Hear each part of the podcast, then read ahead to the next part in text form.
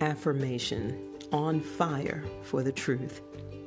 I am super excited about what God is preparing for my next level of greatness. I am willing to taste and see what beautiful plans the Creator has in store just for me.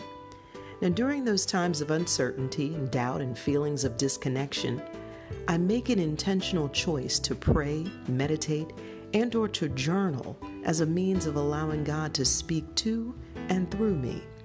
I listen to what is for me to do, and I spring into action. Divine timing is a beautiful truth.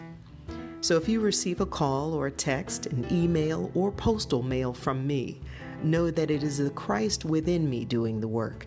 I am simply a willing servant answering the call on my life. Amen.